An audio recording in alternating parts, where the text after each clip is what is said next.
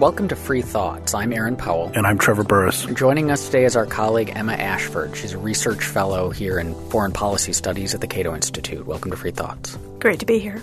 Today we're talking about ISIS. Where did this thing come from? There's a lot of things underlying the rise of ISIS, and I think when ISIS first burst onto the scene in June 2014, they took the city of Mosul in Iraq. Everyone was really shocked. But the roots of ISIS go back more than a decade further than that. Um, ISIS was itself a splinter group of Al Qaeda. It it uh, operated inside Iraq as Al Qaeda in Iraq for a number of years. They had many internal disagreements with sort of Al Qaeda Central, with Bin Laden disagreeing with the leaders of Al Qaeda in Iraq about how they should proceed. Um, the group uh, had many members that were captured and put in prisons during the U.S. occupation. Got friendly with lots of former uh, Ba'athist officers that had worked under Saddam Hussein. Um, and they didn't do so well during that period in the mid 2000s. Then the Syrian civil war let them grab some territory, um, extend the reach into Syria, and eventually they sort of came back into Iraq, splintered from Al Qaeda, and declared themselves as this independent entity. So we think about uh, maybe we have to define Al Qaeda here because so Al Qaeda, um, as I understand at least, is a loosely connected group uh, with without geographic territory, with different cells throughout that, that plans attacks. I don't know if it's put, if it's only against America or or if they mostly focus on America, uh, and they're not as doctrinaire on their ideology regarding Islam, from what I understand. So I, I think doctrinaire compared to ISIS. Uh, that is probably true. Or perhaps it might be better to say they're not as extreme and they're kind of willing to put off some of those more extreme goals like, like achieving a global caliphate until tomorrow. They're much more happy to focus on today's tactical goals of, of defeating Arab governments that are unfriendly to them, that they think are un-Islamic, or defeating the US and other or Western powers. ISIS is definitely more extreme. Um, and I think particularly there's a really interesting element of apocalypticism underlying a lot of ISIS's philosophy. They think that they have to found an Islamic state today in order to be ready for when the final battles before uh, the apocalypse come. And that's something that you really don't find in thinking of sort of Osama bin Laden and a lot of those other traditional leaders of Al Qaeda. Um, but there are some other big differences between ISIS and Al Qaeda I think. Um, and one that really bears pointing out is Al Qaeda was, as, as, you suggested, more of a, a, network with cells operating sort of independently of one another, but they would report back to the central authority whenever possible. They would ask for instructions from the leaders of Al Qaeda. Uh, they would carry out attacks um, in conjunction with their orders from their superiors. So it was very much a, a hierarchical structure with leaders of different groups around the world sort of bending bending the knee to bin Laden and to, to Mullah Omar in Afghanistan. In the context of, of ISIS, it's not quite the same. What we see is this sort of very geographically focused group inside Iraq and Syria, where they're building themselves up to be much more of, of almost a, a, state or a proto state. Um, and then they have these affiliates in other countries, but what those basically are is existing terrorist groups that rebranded themselves under the ISIS umbrella. There's not this central structure in the same way. How much responsibility does America bear for the rise of ISIS? That's, I think, an, an interesting question. Um, certainly, we bear some of the responsibility for the creation of ISIS. If you go back to when ISIS declared its, its first Islamic state, that was actually in 2006 during the US invasion of Iraq. And that was when the group first tried to seize and hold territory, and obviously they failed, partly as a result of the American surge of troops into Iraq in the late 2000s. Well, so was that, I, I, I'm picturing this as moderately comical because I could I could see someone going to, and maybe this is why Obama called them the JV team, but I could see someone going to I don't know northern Idaho, which I think there probably are, and saying, this is my free state. I'm declaring this as, as a state of uh, separate from Idaho, and we would just sort of say those people don't have the resources to hold it. It's, they're just sort of asserting something, and and then the army just moves them aside. Is that kind of accurate? Do you think? Yeah, that's that's extremely accurate. Particularly if, as I say, you look at this sort of first instance where they tried to create a state. Um, they really didn't have the capacity to do it. They didn't hold any territory. They had delusions of grandeur just far above what they were capable of doing. It's kind of a testament to the turmoil that has existed in Iraq and Syria over the last sort of five to seven years that they were actually able to later come back and seize territory. But I wanted to finish addressing Aaron's question about what responsibility the US bears for the rise of ISIS, because we really can trace a lot of this back to the US invasion of Iraq. Without the Iraqi civil war, there would have been no need for a major Al Qaeda splinter group in the country. The opening for that group just wouldn't have existed. Um, without uh, the US invasion of Iraq, we wouldn't have had the sectarianism that came about in the Iraqi government under uh, Maliki, which again drove a lot of people to start supporting the Islamic State as an alternative to the government in Baghdad. And so there are other causes things like the Arab Spring, things like authoritarianism among Arab leaders, but the US definitely bears some responsibility for the rise of ISIS. And a terminology point, we hear we're calling it ISIS, but it often gets called ISIL as well. What's the difference? It's gone through a bunch of iterations of, of naming during its existence. Um, so variously throughout the period we're talking about, it's been the Islamic State, the Islamic State in the Levant, that's ISIL, the Islamic State in either Iraq and Syria or Iraq and al-Sham, depending on which language you want to put it in. Um, and then there's also this word Daesh that gets thrown around, particularly by leaders in the Obama administration, which is a much more sort of derogatory way of referring to the group in Arabic. And I think US leaders under the Obama administration thought, well, if we use the more derogatory term for them, maybe we're, you know, going to make them feel bad about it. But I think ISIS works as a shorthand. I've also heard regarding our complicity, complic- our complicity in uh, in creating them. Um, that we have armed them. You hear this a lot, uh, and I, I, at most, I generally imagine that means that unintentionally American weapons have gotten to their hands. Uh, but it, so would you call that not an accurate claim that America has armed ISIS? Yeah, this is such a ridiculous rumor. It really is. Um, you're right that U.S. weapons absolutely fell into the hands of, of ISIS. Um, so when ISIS seized Mosul in 2014, the Iraqi army that we armed and trained and equipped at such huge expense during the occupation dropped all their weapons and fled. Um, and ISIS was able to seize those things, so much so that during the air campaign against ISIS, sometimes people in the Pentagon would refer to it as Operation Dude, That's My Humvee, referring to the equipment that they had left behind uh, after the occupation. Um, but there are other reasons why people say that we might have, have armed or funded ISIS.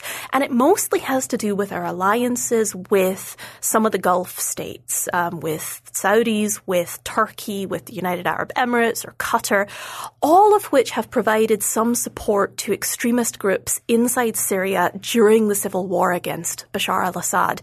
Now, none of them directly funded or armed ISIS, but what we saw over and over was them giving weapons to groups that would either uh, lose their weapons in fighting or perhaps they'd switch sides and join up with ISIS.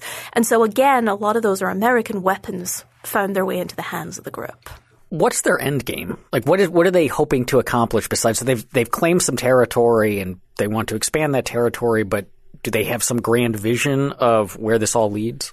Well, philosophically speaking, ISIS does have a, a grand vision of it, a globe circling Muslim caliphate uh, that will, you know, ensure their passage through the apocalypse. Now, I am no theologian, so I don't entirely understand the roots of, of some of this, this theorizing. But that is their ultimate goal, is to conquer and take a bunch of territory. And ISIS has been really adept at sort of building on a variety of messianic prophecies that are found in the Arab world to argue that their military successes mean that they're predestined for success. Um, it, it helps that a lot of the places places named in these prophecies actually are in Syria. Imagine it's like if we had a, a conflict uh, in the land that's around Israel or Palestine right now. There's a lot of biblical prophecies that you could sort of tack onto that and say, well, our victories mean that, you know, the end times are coming. And ISIS has been able to do that quite effectively. But on a more practical level, shifting down from that kind of, uh, you know, very ideological approach. ISIS wanted to seize and hold territory and prove that they could run a fundamentalist Muslim state that would be an example to, to others elsewhere. And in that, for me, I, I mostly think of the Soviet Union when I, when I think of, of ISIS in this context. I think of, you know, the Soviets thought that their state would be a example that would encourage people in countries around the world, the workers to rise up and overthrow the state and build their own utopias. And I think um, to a large extent that is what ISIS hoped to do, to build a functioning state that they could then hope would grow up elsewhere. Well, it, it makes me think of uh, various Christian sects that have it, not necessarily now, but in history have done similar things. The ones that most come to mind are the Anabaptists who sieged the town of Munster in Germany in a desire to create a new Jerusalem and run it according to their opposition to infant baptism. So a stricter version of Christianity or a different one and an apocalyptic desire to bring about, to make a move that brings about uh, the uh, return of Jesus and, and what they want and religiously. Because Christians have done this stuff too. And when you say that they're running like a fundamental place, you mean the law. You mean all that nothing in the Quran can be ignored. Every rule, like it's like going to Leviticus and saying, okay, now we have to follow every single law in Leviticus, and we're going to set up a territory that does this, and we're going to eventually take over the whole world, and doing that. Yeah, and one of the really interesting things about the way that ISIS has governed the territory that they've taken is it is not strategically wise. Um, they have implemented a whole bunch of these very unpopular kind of Quranic punishments for crimes. You know, things like, you know, cutting the hands off of thieves, lashes for people who are convicted of adultery. And you see some of that in Saudi Arabia. But in Saudi Arabia, it's hidden and it's not in public view.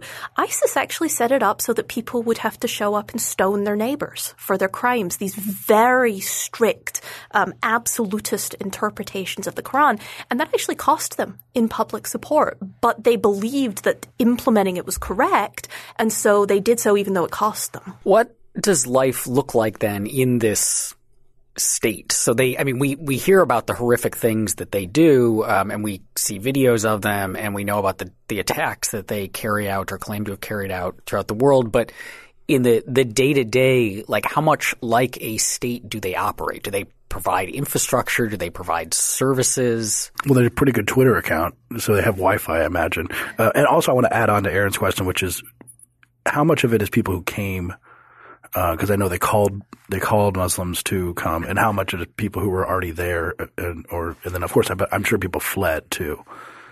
Yeah, so ISIS tried to provide a lot of the trappings of a state, um, especially when they were kind of at their peak in that 2014-2015 period. Um, they really did try. They they set up infrastructure, they set up police, they set up schools. Um, one of the the commonly bandied around facts actually is that ISIS didn't bother writing their own textbooks; they just downloaded the Saudi textbooks because those were actually extreme enough for them. But so they really tried to prevent, to present this, this range of, of social services and keep the people under their rule, I guess, happy and wanting to stay there. The problem is they didn't really have the resources to do it. And so they started rationing goods, rationing food, rationing money. And um, a lot of that went to people that were their strongest supporters. So the people who came in from outside, as Trevor asks, you know, the foreign fighters, they got great housing and good food and cell phones and all this stuff. And then a lot of the people who were locals who'd been forced to stay in these cities, um, oftentimes they were starving, they didn't get very much food, um, they would suffer from brutality from the enforcers of, of these very strict laws. And so um, they really did try to create a state, but being so constrained by the US and coalition attacking them, being constrained by all the fighting around them meant they didn't have the resources to do it. So you mentioned that part of their appeal is that they they position themselves as fulfilling a set of prophecies that they that speak to other people within the Muslim world, um, and that part of that was you know look we're we're having the kinds of victories that the Quran says are the important victories.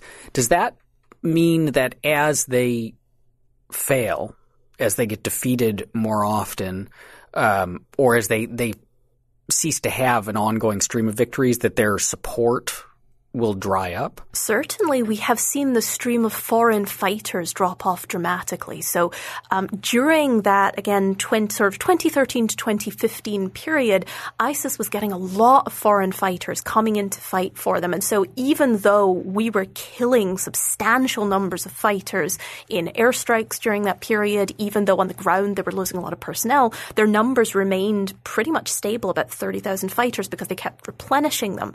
But over the last year or so, as they have started to suffer more defeats, lose their big cities, we've seen the number of ISIS fighters drop pretty much precipitously. And so they're just not able to recruit in the way that they were before. How common is this level of fundamentalism, strict strictness to doctrine to the to the Quran in the Arab world, because in the Islam world, because it's it's an important point that I think a lot of well uh, Republicans and many of them who are in the White House uh, don't understand. They just think, oh, they're all Arab extremists. They're all the same. They don't understand that uh, Al Qaeda doesn't really like ISIS. ISIS doesn't really like Al Qaeda. And then, you know, if you move away from these very strict doctrines, you, if you make one sin, then you're not good enough for ISIS. So it seems like most of the Arab world should not like them at all because to ISIS, most of the Arab world are part of the problem at the very least. Would that be accurate, do you think? Most of the Arab world doesn't like ISIS. One of the reasons why ISIS is doing so badly is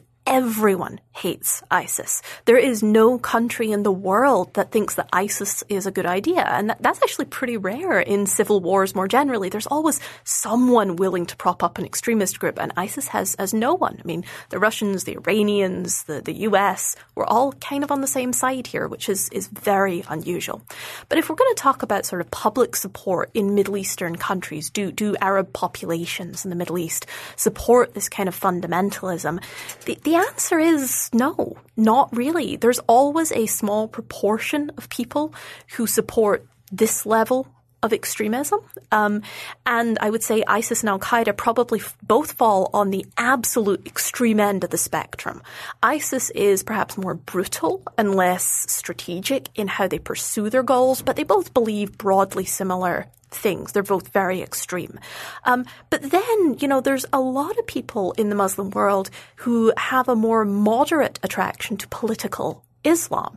And that's a much more moderate political philosophy. Um, in some cases, it might be extreme, but in other cases, it's probably more akin to sort of Christian democratic parties in Europe over the last couple of centuries. And so you'll find a lot of people in polls in the Middle East say that they, yes, they believe in aspects of Sharia. That's a common sort of conservative shibboleth about this, um, but they don't mean that they support ISIS, these populations. What they actually mean is that they support some integration of Muslim values with their governance systems, and that could vary pretty widely. So in the West and in the U.S., you know, ISIS is the, the big scary thing right now, and since, you know, right after September 11th and those years before the rise of ISIS, Al Qaeda was the big scary thing. And what was scary was not, you know, that they were um, doing horrific things in the Middle East, which should have been more concerning to more people, but that it was that they're carrying out terrorist attacks against us, that they represent an existential threat to us.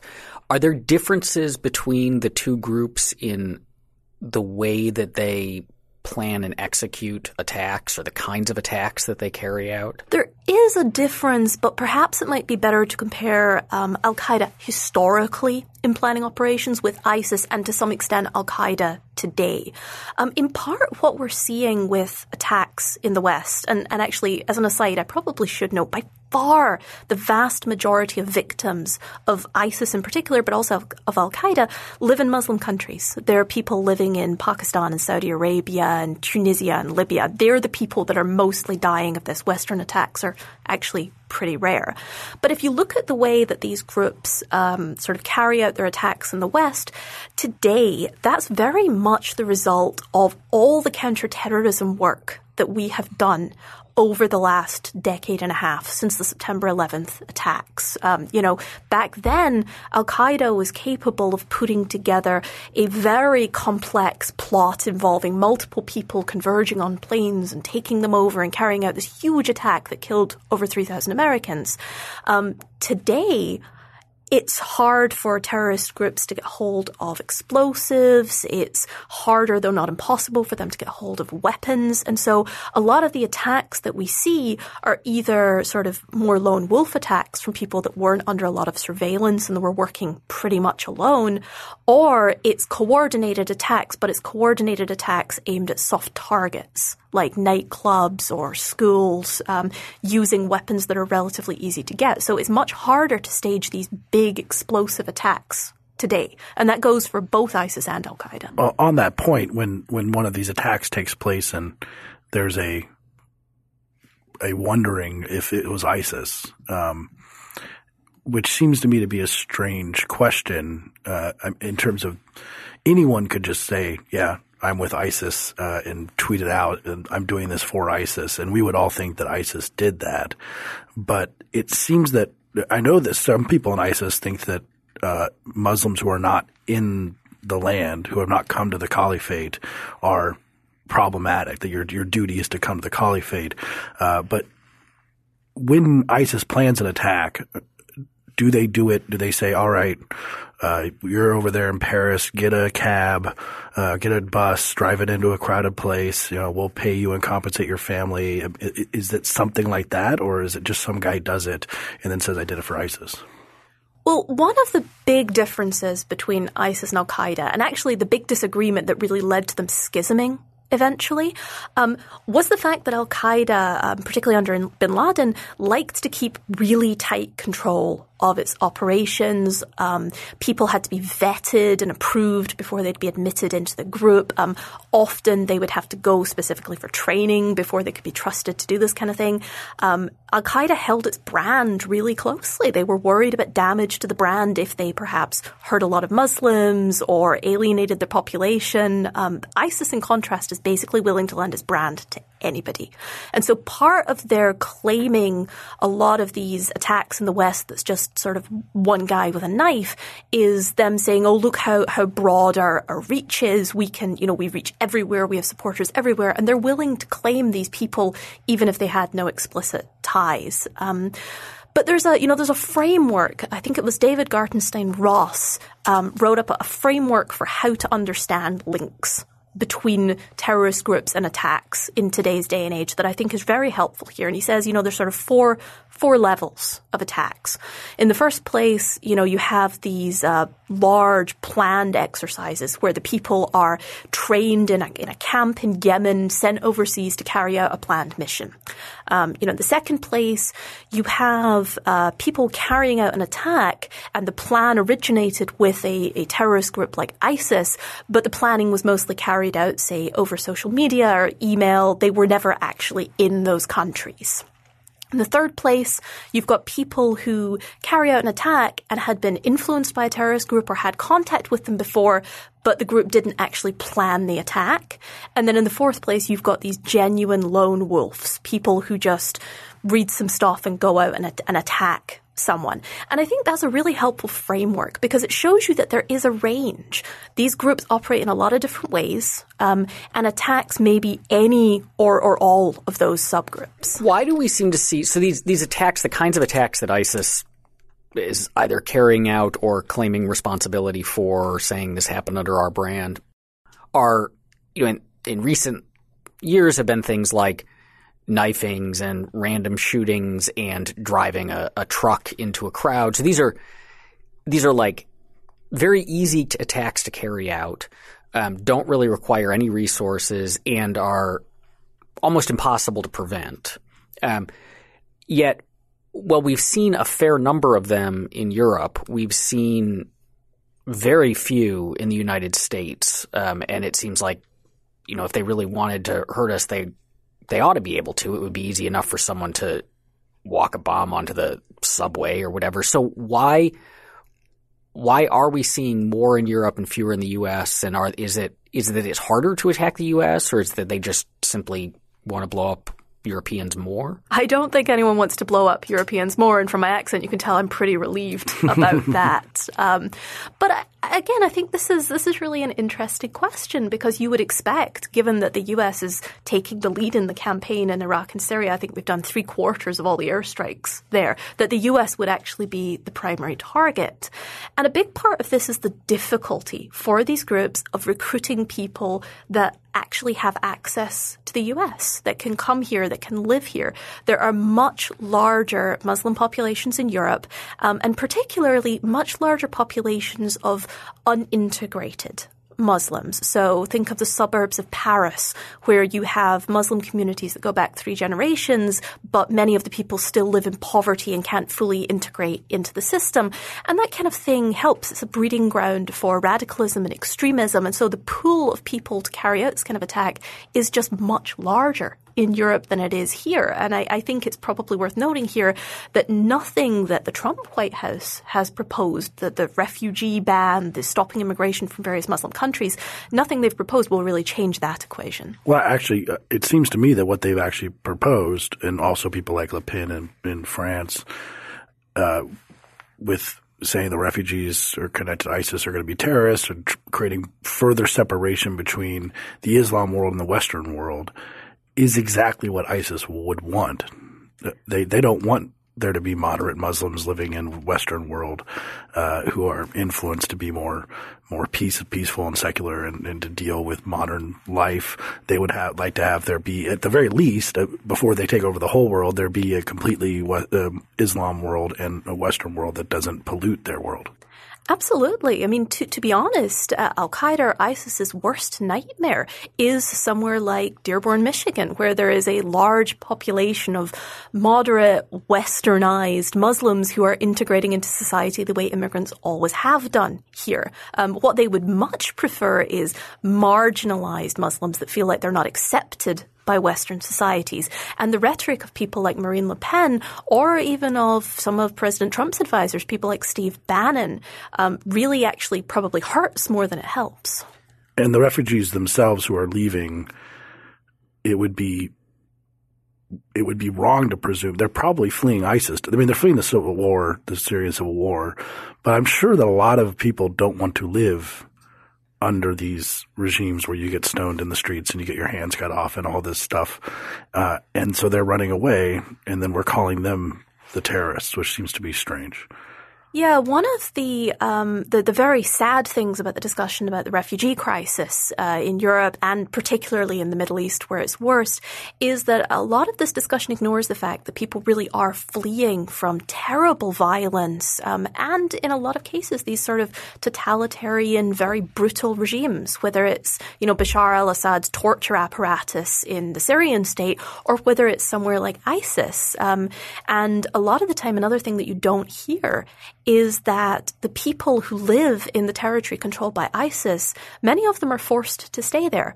ISIS um, had a lot of its population start to flee as the US and coalition groups started to advance on their territory. So they started uh, preventing civilians from leaving. And today in Mosul, the Islamic State is basically using civilians as human shields. So the picture of ISIS then that gets given to, gets presented to Americans by Fox News by then Donald Trump and his people after he heard it on Fox News. After he heard it on Fox News, what's so? I mean, we, yes, we we know so that they they wildly overestimate the threat of ISIS sneaking refugees in and shooting up American cities, but but broadly speaking, what do they get wrong about ISIS as an organization, ISIS as an ideology?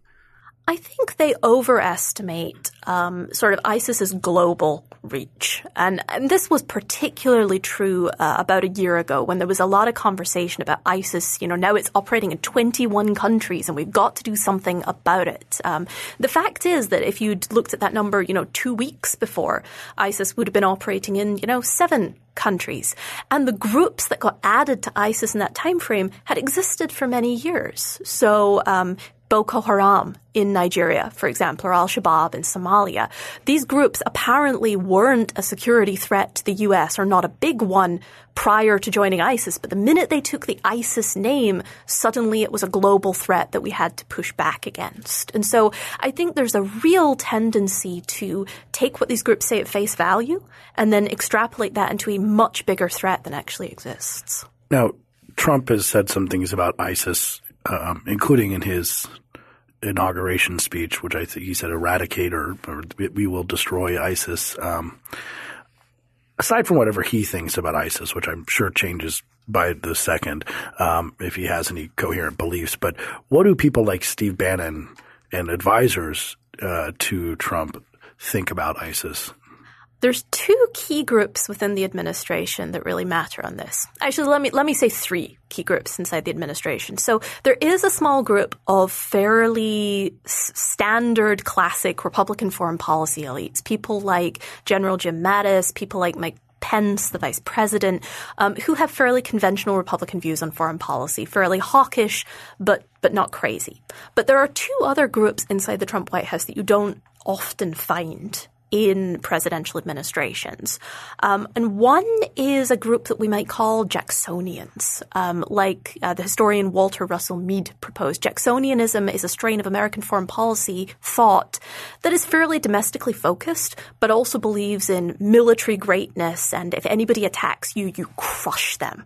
Um, and that's, I think, the approach that Trump himself and some of his advisors are taking to ISIS. You know, they hurt us, we will go out, we will crush them, but we won't stick around to do nation building or, or anything like that. Um, and then there's this other group surrounding Steve Bannon. Um, and if you look at Bannon's films, he was a filmmaker before he went into politics.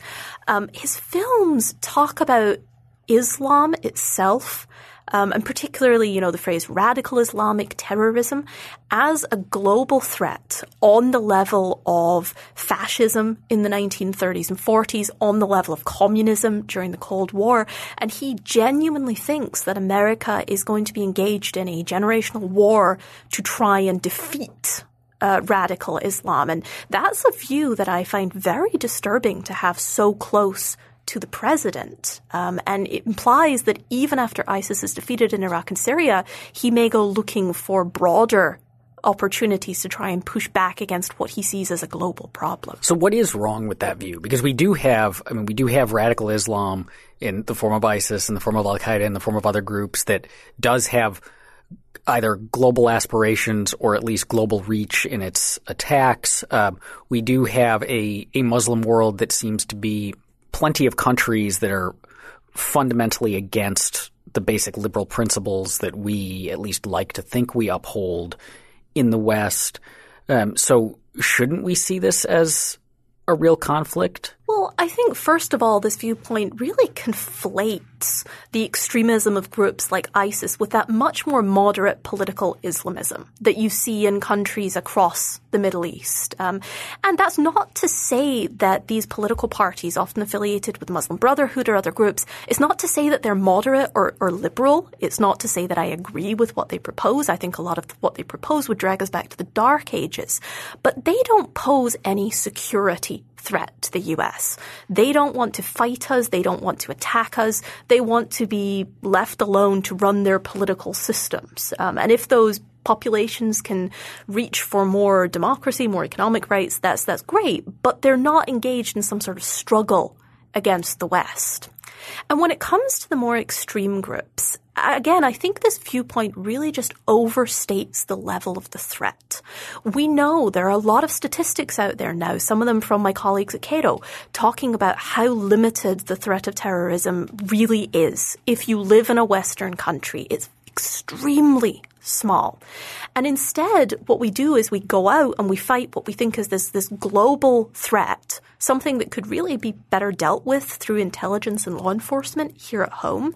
We go out, we engage in military campaigns, um, which cause future problems. And I really do think the 2003 invasion of Iraq is the quintessential example of this. We are here today talking about ISIS because of the invasion of Iraq that was itself designed to prevent a threat to America. What about then a I guess, a softer threat that so these these other groups that are not as extreme as ISIS but are politically Islamic, I guess. Um, you know that those views are the the view that Islam should have play a large role in politics is you know much more popular in the in the Middle East and among Arab populations than it is in the Western world, um, and so this this notion that okay, even if they're not going to attack us, right, and even if like say the refugees coming in aren't you know aren't going to all shoot up nightclubs, that their views, um, even of the more moderate sort, are themselves kind of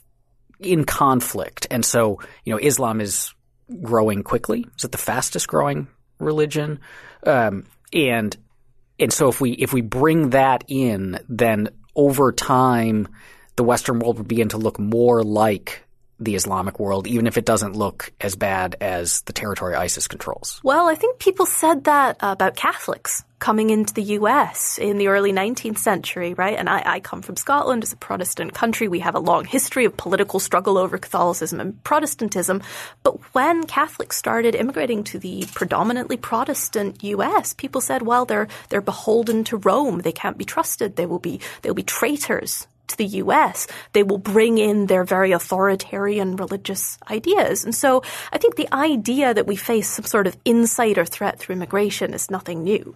But that's predominantly an argument about immigration and about culture. That's not an argument about security threats. Um, and you could, I think, make a very coherent argument that says that there is more threat to liberal values and more concern about keeping religious values out of politics from Christian far right religious groups in the US than from Muslim immigrants that are coming in today.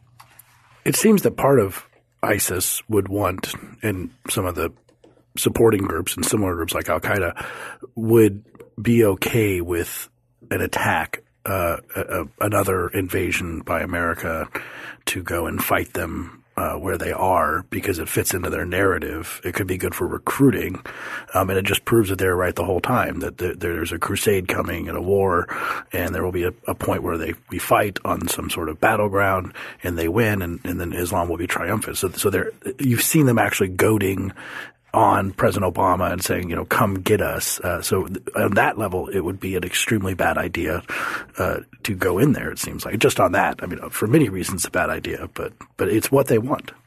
They certainly did goad the Western powers, but I think ISIS, um, perhaps distinctly from, from Al Qaeda, was actually a lot less focused on Western public opinion and Western governments when they started their campaign inside Iraq than they were with local governments. They really wanted to um, focus on, say, overthrowing the Saudi state or overthrowing the Jordanian state, and so try to build up these sort of gains in the region.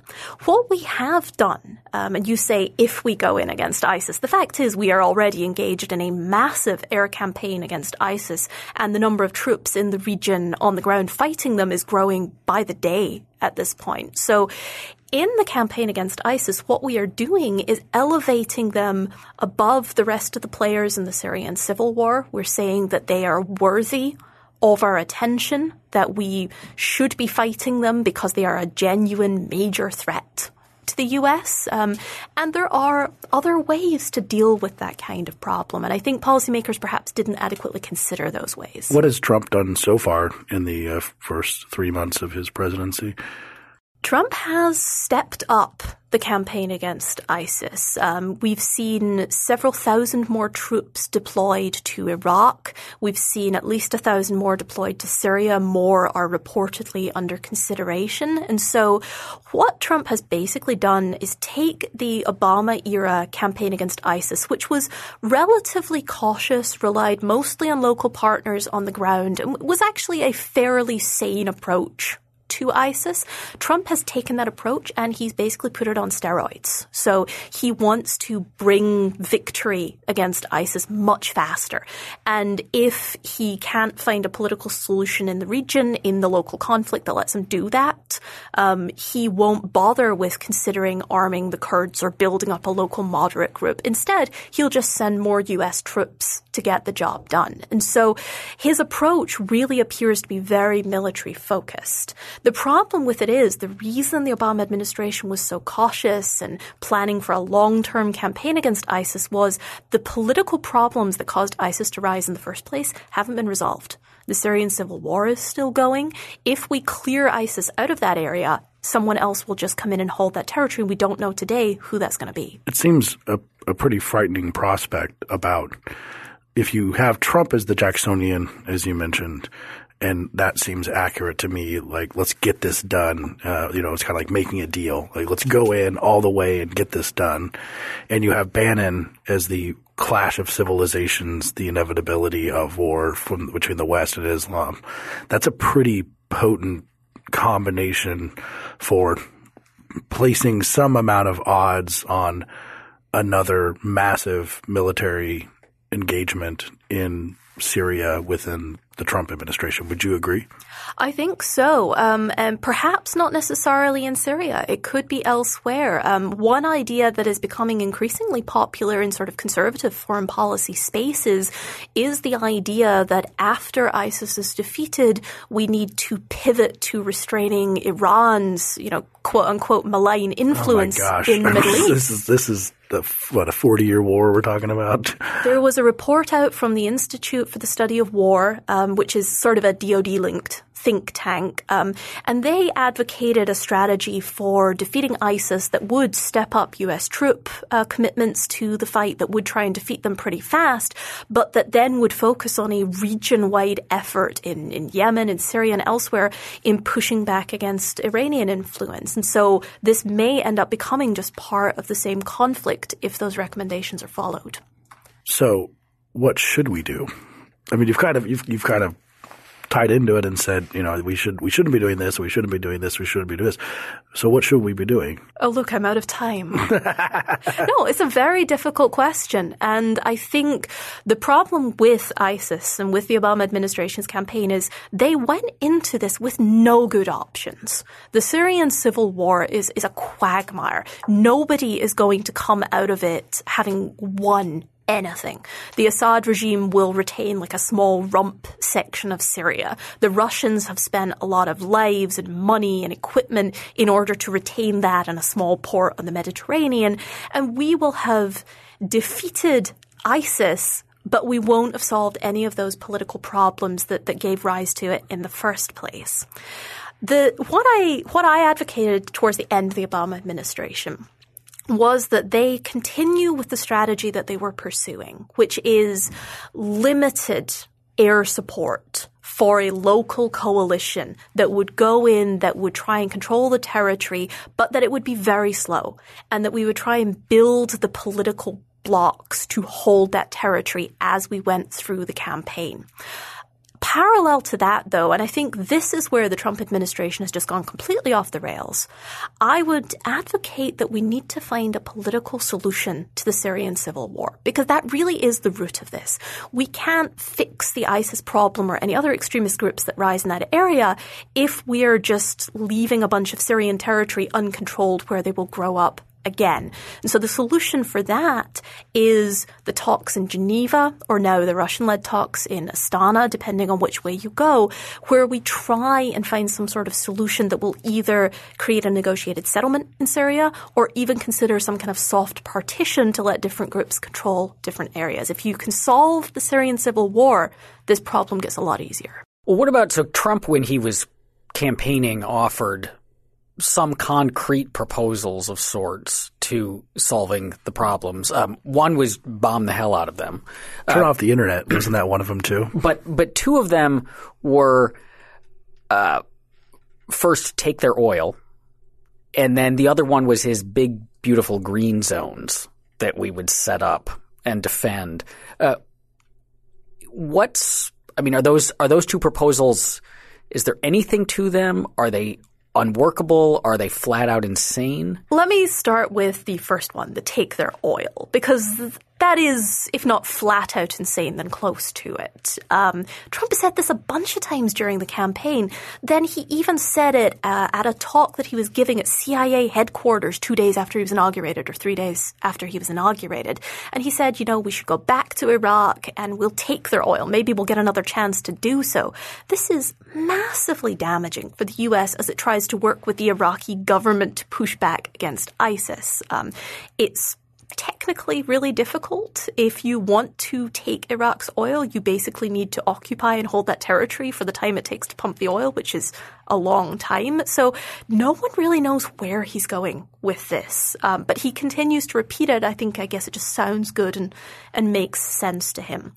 I am more concerned about the big, beautiful green zones idea because this is an idea, safe zones or no fly zones, that we have seen mentioned a bunch of times. And even since inauguration, it keeps coming up. Rex Tillerson made comments about it a couple of times. Trump himself has both said, you know, we will do safe zones and we won't do safe zones. The reason I'm concerned about this is that would transition us from a fairly limited campaign against a terrorist group in a known location to the job of protecting civilians in a multi-sided civil war that would require not just air support, it would require massive on the ground forces. Those probably aren't going to come from local states. So we're talking about, you know, 50,000 US troops easily. Um, it's extremely difficult to protect civilians on the ground as, as UN experiences in Bosnia and other places have shown. And at the same time, we're not resolving the civil war that actually caused these civilian problems in the first place. So this is just an incredibly bad idea, but keeps coming back. And so I think it's something that really bears watching. So is it possible to then just defeat ISIS? You can defeat this iteration of the group, sure, but I promise you that you are not going to defeat the ideas that underlay them or the factors that caused people to get radicalized in the first place. Um, you know, the very fact that ISIS itself rose out of Al Qaeda, um, other splinter groups like Al Nusra in Syria also came out of Al Qaeda. The Al Qaeda network itself is still there. This is not something that you can defeat. Terrorism is not something that you can send uh, the US military out in an aircraft carrier and destroy. You can kill individual terrorist leaders, but all we have learned from our experiences over the last 15 years tells us that that doesn't resolve the problem either. It just makes the people who are left more violent and a little less organized you can bomb training camps, and sure, that helps in the short term, or you can rely on intelligence and law enforcement to prevent attacks from happening here at home. And that is almost definitely the better approach. It doesn't involve us in large, open-ended military campaigns against an, an idea which is unwinnable in the first place. Um, it doesn't create any of the backlash effects. So we don't see populations in the Middle East who almost overwhelmingly hate the US as a result of our campaigns in the region. You don't get people being radicalized by, say, drone strikes in their nation, as we see particularly in Yemen. Um, so all of those backlash uh, problems, they go away when you focus on the problem at home instead. And so, if you're going to talk about defeating ISIS or defeating terrorism, defeating radical ideologies, it's much more about playing defense than offense. Thanks for listening. This episode of Free Thoughts was produced by Tess Terrible and Evan Banks. To learn more, visit us at www.libertarianism.org.